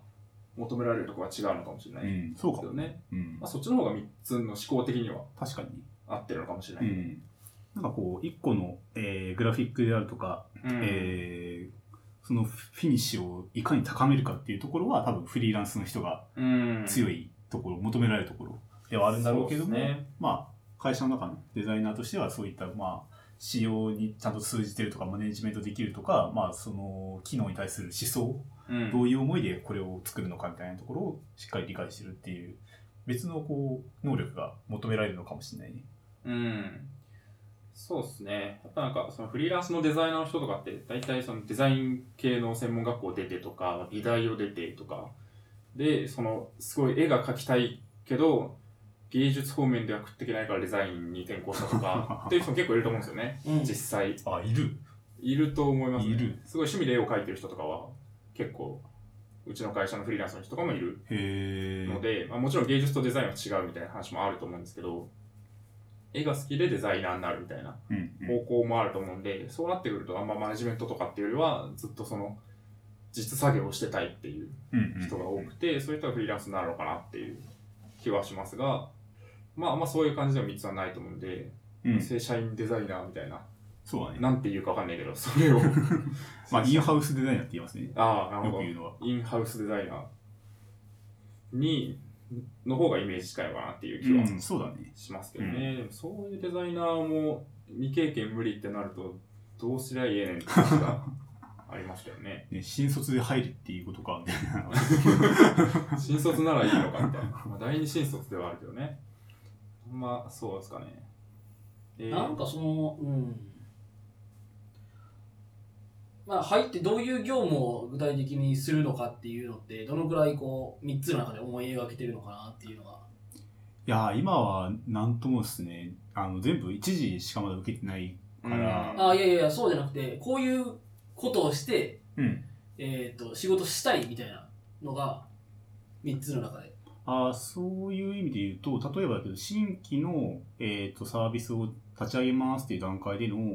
えーとまあ、サービスの設計であるとか、まあ、どういうふうにユーザーに使ってもらうのかっていうところの、まあ、本当になんだサービスの根っこの部分を考えるっていうのが一つと、うんあとはそのサービスを、えーの UI の設計をするっていうところは主としてまあやりたいなというふうには思ってますね。それって、なんかエンジニアの人もすると思うよな。あ、そうだよね。うんで、その中でエンジニアとはどういう関わりでうんうんやっていくのかなとかうんうんが聞きたい。関わりか。関わりっていうか、関わりとか、うんどういうツールを使ってややったりとか、うんうんどういう、うん、あ立場でやったりとかあ、ーうん、だからそういう話も。はんはんはんが、えーがなな僕らは、うんあの、なんでこの話をすあれするかっていうと、僕らは結構わかりやすいわけですよ。まあうんプログラムを書いて、うんえっ、と、そのサービスの制作に関わると。うんただ、なんかそう、あの、言うたらサービス設計みたいなのするって、まあ基本的にサービス作る会社でするやん。うんうんうんで、こういう UI にしてとか、こういう、えっ、と、もものがあって、こういう風にデータごとしてみたいな話はうん全部みんなでやると思うんやけど、うんうん。そこに関わる、じゃあデザイナーとして関わりますと、あー3つはがいはいで、デザイナーとして関わるっていうの,、うんの中でうん、多分、そこでデザイナーとして関わりたいですみたいな話をしたときに、うんうんうんまあなんかさっきも言った通り、えっ、と、見た目を作る人なんかなっていううんうん話になると、でも、サービス設計をしたいってうん3つが言うってことは、うんつまり、えっ、と、サービス設計なわけよ。うんうん見た目じゃないわけ。うん見た目だけじゃないわけ。うんだから、なんかその辺が、なんか、何、どう、どうしたいんやろな、みたいなのが、うんうん僕の中でまだその3つがどうしたいのか、なんか、ほん本当にどうしたいのかがわかわかんない。でデザイナーとしてねうんうんでデザイナーとしてじゃなくなくてもいいけど、あいや、まあ、多分そう、今言われた通り、そのサービス設計っていうのは多分エンジニアもやるでしょう、デザイナーもやるでしょうと思ってるんだけども、うん多分デザイナーしかできないことって何かっていうと、多分ビジュアライズうん。の能力っていうのは多分、あの、他はおそらく持って、持ち合わせがたいスキルかなと思っていて、で、それを使ってどうするかっていうと、えっ、と、まあ、こういう完成品になると思いますよ、こういうのになりますよっていうのを、早く、えっ、と、まあ、ディレクターであるとか、エンジニアと共有するような役割うん。あーになるべきかなとちょっと思っていてでそれをできるだけ短時間にこうできるような人になりたいなとまあなんかすごい具体的な話をしてるけどいや、でも、いやいや、そそっちの方がいいよ。そうで例えばだいけいとど思あうのん設定のボタンどうしましょうかみたいなうん。こう言葉でやり取りをした時にじゃあまあ設定だし歯車にしようかで色はこう黄色にしてでまあ大きさはいつもあるよくあるアプリの大きさぐらいにしましょうかみたいなで会話をしたとして例えばその歯車だっていいろんな種類があるわけですよ。うん。中中抜きにするのか中黒にするう。のかあーでその大きさっていうのはよくよくあるとは 一体何何ピクセルのことなんだろうかとかいあとはいはいはい黄色って山ほど黄色ありますけどどれにしますみたいなの 確を、かにねまあこうちゃんと具体的なものに落とすっていうところが多分お仕事だと思っていてうん。あーでそれを早くアウトプットとして出せ出せばいやこの黄色じゃねえんだこの歯車じゃねえんだみたいなうん。でその叩きを、えーっと早く出すことによって、えーっと多分そのサイクルをあのトライアンドエラーを繰り返せると思うんですよね。うでん。それを通しておそらく、えーっとアプリとかの、えーサービスの品質っていうのは多分向上していくと思うので、うん。えー、と具体的なものをビジュアあちゃんとビジュアライズしてでそれをいろんな人と,、えー、とディスカッションするような、えー、と材料を早く提供するっていうのは、多分デザイナーとしての、まあ、重要な役割なんじゃないかなと思ってて、まあ、そういった関わり方ができるのかな。なるほど。うんなんか思ったよりデザイナーだった。まあでも結構必要いや、いや、めっちゃです必要よだと思う。めっね。ちゃ必要だと思非常に。う。いや、すごい僕はできないんで、そういうの。いやー、そうなんですよね。でエンジニア同士で喋っててもなんか、ふわっとした感じで、まずは作って全然違ったみたいなのも、まあ往々にしてあるじゃないですか。うまん。あ、仕事なり、趣味なり、うんいろいろだと思うんですけど、そこはすごい必要だけど、それは確かに、それも、うん、デザイナー、デザイナーっちゃデザイナーか。なんかでもそれプラス、それを踏まえてなんかディレクションみたいなうんことをしていくそうっすね感じなのかな。ただ確かになんか今話をしていると、うんそのサービス設計っていうところに関しては必ずしもデザイナーとは限らないかなっていうはうん。気はするね。そうですね。あその結構思うのは、なんかそういうポジションを明示的に用意できてる会社っていうのは、割となんか余裕がある会社かなっていう感じもなんとなくして、うんああ。なんか、こう、開発リソースはある、デザイナーリソースはある、で、プラス、それをもっとなんか、より効率的にとか、より早く、より、こう、使いやすいものにしていくみたいな、結構そのプラスアルファ的な役割かなっていう気はなんとなくするんですよね。なんか、誰しも、こう、最低限はできてしまうことであるからこそ、そこをすごい専門的にやる人を特別に用意するかっていうと、なかなかそうじゃないとこもあるんじゃないか例えば、こう、そうですね、大手 SIR のプロジェクトとかだと、あんまいないわけじゃないですか。確かに。とりあえずまずバッと絵を描いて、議論をすごい加速するみたいな人ってうんうんいないと思うんで、なんか、こう、いる組織といない組織、いるチームといないチームがあるのかなっていう気がして、そう思うとなんか、ザ、そういう立場みたいなところで募集をしているところがどれぐらいあるのかなっていうところはちょっとわかんないです。確かうに。んどうなんですかね、その辺は。ううん、まあ、あんまないよね。あ、そうっすね。まあでもなんかまあデザイナーっちゃデザイナーかな、やっぱでも。うん。うん。なんかこういう風に働きたいみたいなのを、なんか、今すごい具体的に聞けた気がして、うん。まあなんか、まあそういう風に働いてるのがなんとなく、まあもう僕ら一緒にアプリ作ってたんで、うんまあ。なんかそういう感じやったじゃないですか、実際。 はい。なんかこういう感じのみ、なんか今日のをアプリの見た目にするとこんな感じになるよみたいなのが出てきて、おおすげえみたいな、になったじゃないですか、実際。 そうっすうね。ん、なんでまあそういうことがしたいんだろうなっていううんの。があったんあった気がしたから、まあ、僕ら初めの仕様を決めるときは全員一緒にいたいたやんうんうんうんでその後っていうとまずデザインが出てきてすげえみたいな話になってその後やばいやばい出てきたけど俺らアンドロイド勉強して ねって言って勉強し勉強したやん、はいはいはいはい。まあ、そんな感じ確かに、 でまあまあなんかデザインに駆動されていくみたいな。そうそう加速させされてるよねっていうのはあっうて、ん。なんかうんまこれ、そうっすね。あと、やっぱ絵が出てくると、なんか、その細かい仕様についての議論がものすごいバッと出てくるんですよね。あそうだねそうだね。そこれはうこうしよっかみたいな。そうそうああしよっかこうどうしよっかみたいな。そうなんですよね。でその最初の絵が、こう、最終形にどれぐらい近いか、どれぐらい正しいかっていうのは置いといても、すごいバッと出てくる。で、その議論を出すっていうこと自体にすごい価値があるのかなってうんいううんうんうん気は確かに今聞いてて思って。うん、そうそうそう。思った。うん。デザインも結構そのプロセスの中でそうで、うんあの、頭で考えるのは手で考えろっていうふうによく言われていて、頭でこねくり回してもなかなかアイディアって出てこないんですけど、えーっと、なんか例えば掃除機作りますで、その掃除機ってこんな機能でこんな機能でこんな機能で言葉をいくら尽くしてもなかなかこう、うんえーっと、最終的なものってイメージできてこないんだけど、なんとなく、こう、絵を描いてると、うん、じゃあこれはもっとこうしようか、こうしようか、こうしようかって、こう自然とブラッシュアップうんされていく。で、その中でその機能を念頭に置いているから、じゃあこの形じゃダメだみたいな風になっていくので、なんかこう、ビジュアル化するって結構軽視されるんじゃねえかと思うんだけど、議論を加速させるっていう触媒的な役割としては結構重要なんじゃないかなと思ううんんで。すよね。それは非常に思いますね。まあ単純に絵の情報量多いしね。確かに。パッと見で、うんなんか、すごいいろいろ伝える。まあ、確かにそうよね。情報量。みんな口出しやすいでしょ、しかも。 そう、誰しも口出せるってういう。ん実装方針とかだとちょっといやわかんないんでってなるけど、なんかね、見た目がどうとかはアプリを少なくとも自分で使ったことがあれば、うんなんとなくアプリのデザイン、ビジュアルに関しては言えるっていうのはあるんで、それは確かにその通りですね。おおいいっすね、いいっすね。なるほど。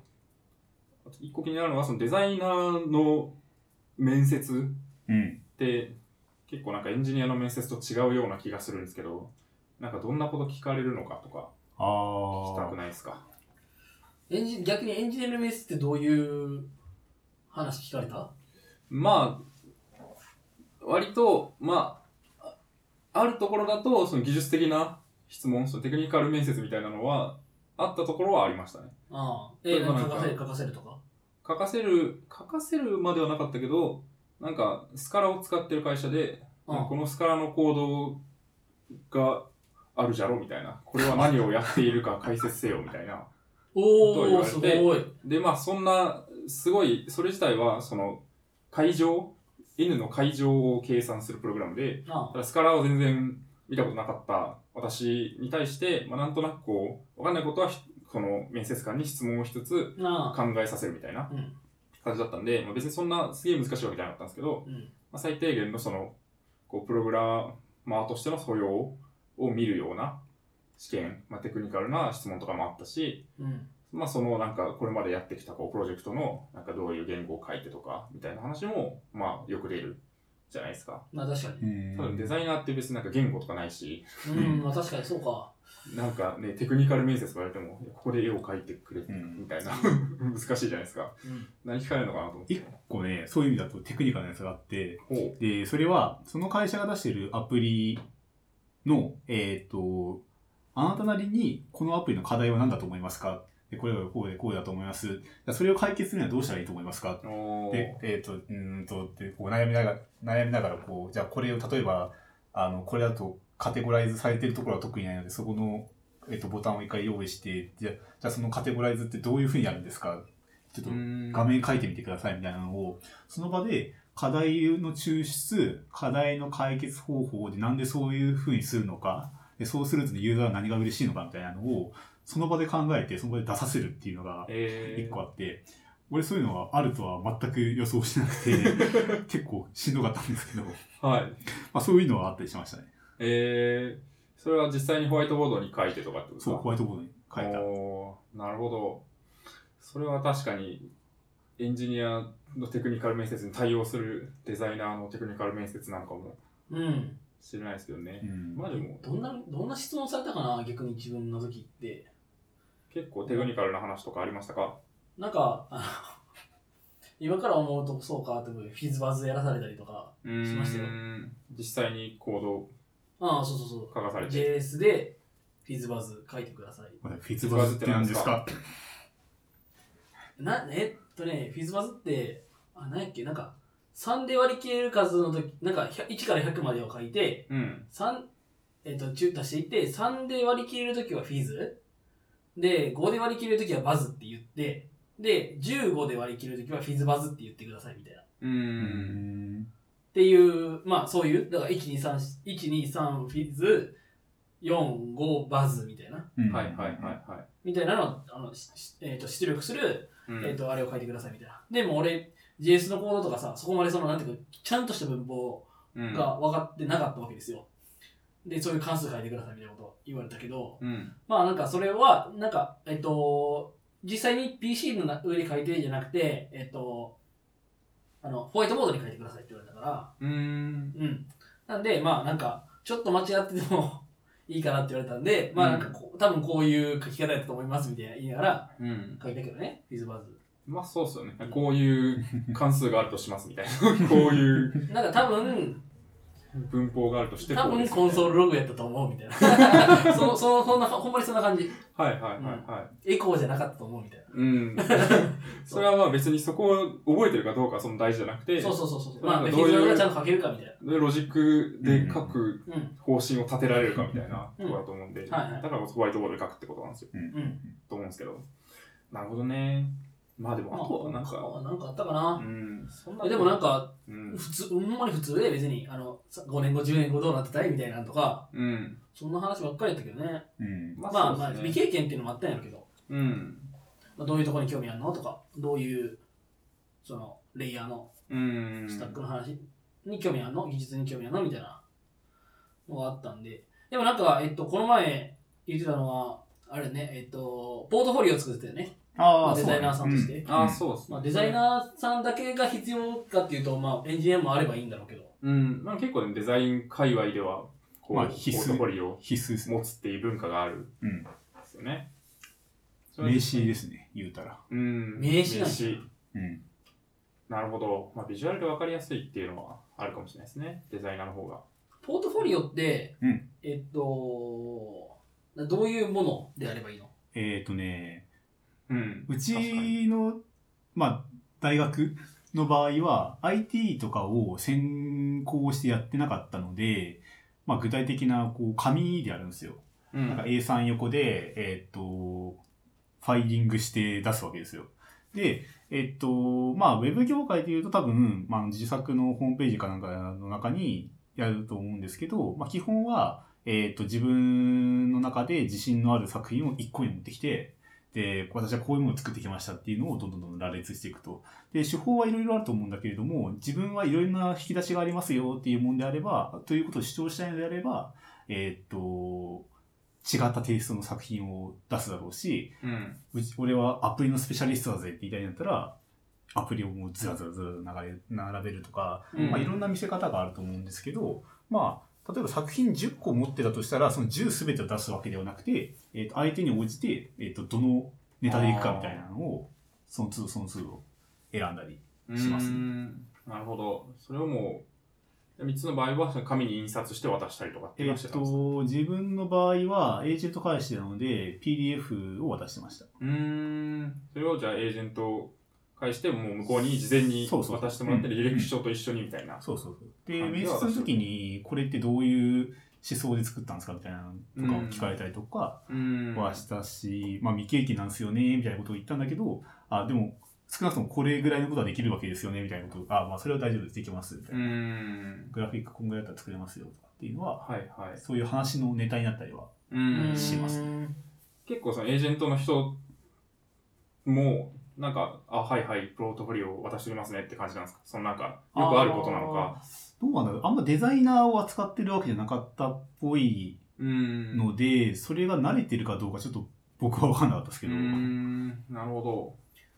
まあでもよくあるのかなデザイン界隈の転そう職とかなん思とうけどね。なんかその面接とか、まあ、うちの会社で面接とかもしていると、まあなんか、フロントエンドみたいな人で、うんえっと、ポートフォリオサイトを出してくる人も、まあ、結構構いてて、はい、うん。で、そういうサイトと、その紙みたいなの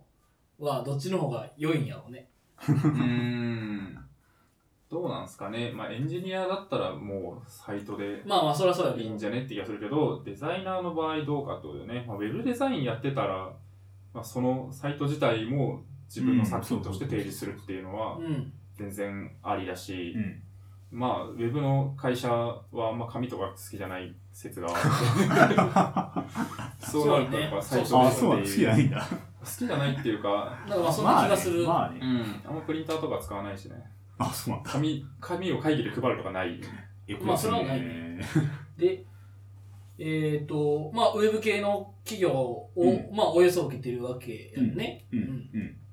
なんどうなんだろうその、うん。作ってみては。あ、ウェブサそうなんでイすト、よ、ポね。ートフォリオサイそうト。そうそうそう。その、うん。はい。コンプレックスですよね。なるほ思ど。ってないことが。私が聞いたにか記事を書きましたけど、マジっす かそうそうそう、その話をしたいです。あポートフォリオサイトを作るまでのすべて前み言たっていたな。ね。言ってた言ってた。ただ、あれ進んでるあれは進んでないですが、まあ、最低限、その、サイト、あ、そうか、ヘロクに上げるとか、実際にその、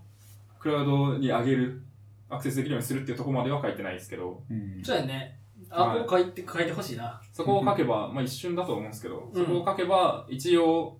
その、実際にどこからでもインターネットでアクセスできるすごいよ。サイトはできるへーっちゃできするご。あすごいそうなよんだっていうか。うんまあ、言語は限られるというか、Node.js っていうまサあ、そうやーね。バーサイドのまあれなんですけど、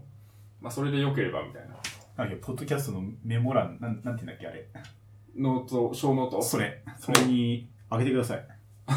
リンク先はここですみたいな。前、あげたかなあげてないあげて聞ないいたのリンク。あ、あ、聞いたわけだ。聞いたのリンクあげたよねじ。ゃあなんか、ボリューム1、2、1, 1じゃないか。そう2、っすね3ぐらいか。はい。前にあげたと思いますので、ちょ見っていただけとれば。確ま認します。あ全然個人的なスラックで。ねまあ、そうだね。そうですまあそんねな。とこかねまあ、転職の話は、なんかありますか三つん、三つんがすごいなんか、うん。メモを、ああ、メモ自分のメモを書いて、今日臨んでくれたので、でもね転職の話、デザイナーの話は結構いろいろしたよ ね。メモの話そうっね、ねほぼしてないね。あ、そうなんですね。なんか転職にまつわる話で、なんか話したいことがまだあれば、あれかなと思うんですが、私すごい今トイレに行きたくて、あ、僕もできたいんですよね。まあ、今日、まあ、今日は、えっそと、うガミさんの家でやっていて、はいえっと、5月4日木曜日ですと。はい。えっと、まあ、まあ、休みの日でもあって、まあう、ん。なんかちょっと長くなるんじゃねみたいな話をしてて、まあ、2回に分けようかみたいな話をさっきしてましたよね。はい。うんなんで、まあ、一旦こう転職の話っていうことで、まあ、区切り入れて、まそうあ、ですね。えっと、スペシャル1の A、 A, A なのか。スペシャル2の A かなでスペシャル2の A として出し出そうかなと、ここで一回切ってね。はい。はい。まあ、ということで、えっと、テンプレートを用意出していただいて、また、また本物が見られる。締 め、一回締めようかなそういうファンがいますとが。思いますと。はい。えー、しがないラジオでは、フィードバックをツイッターで募集しています。ハッシュタグ、シャープしがないラジオ、ひらがなでしがない、カタカナで、ラジオでツイートしてください。感想、話してほしい話題、改善してほしいことなどつぶやいてもらえると、今後のポッドキャストをより良いものにしていけるので、ぜひたくさんのフィードバックをお待ちしています。はい。じゃあ、えっと、エピソード2の A、ありがとうございました。ありがとうございましたあり。がとうございました。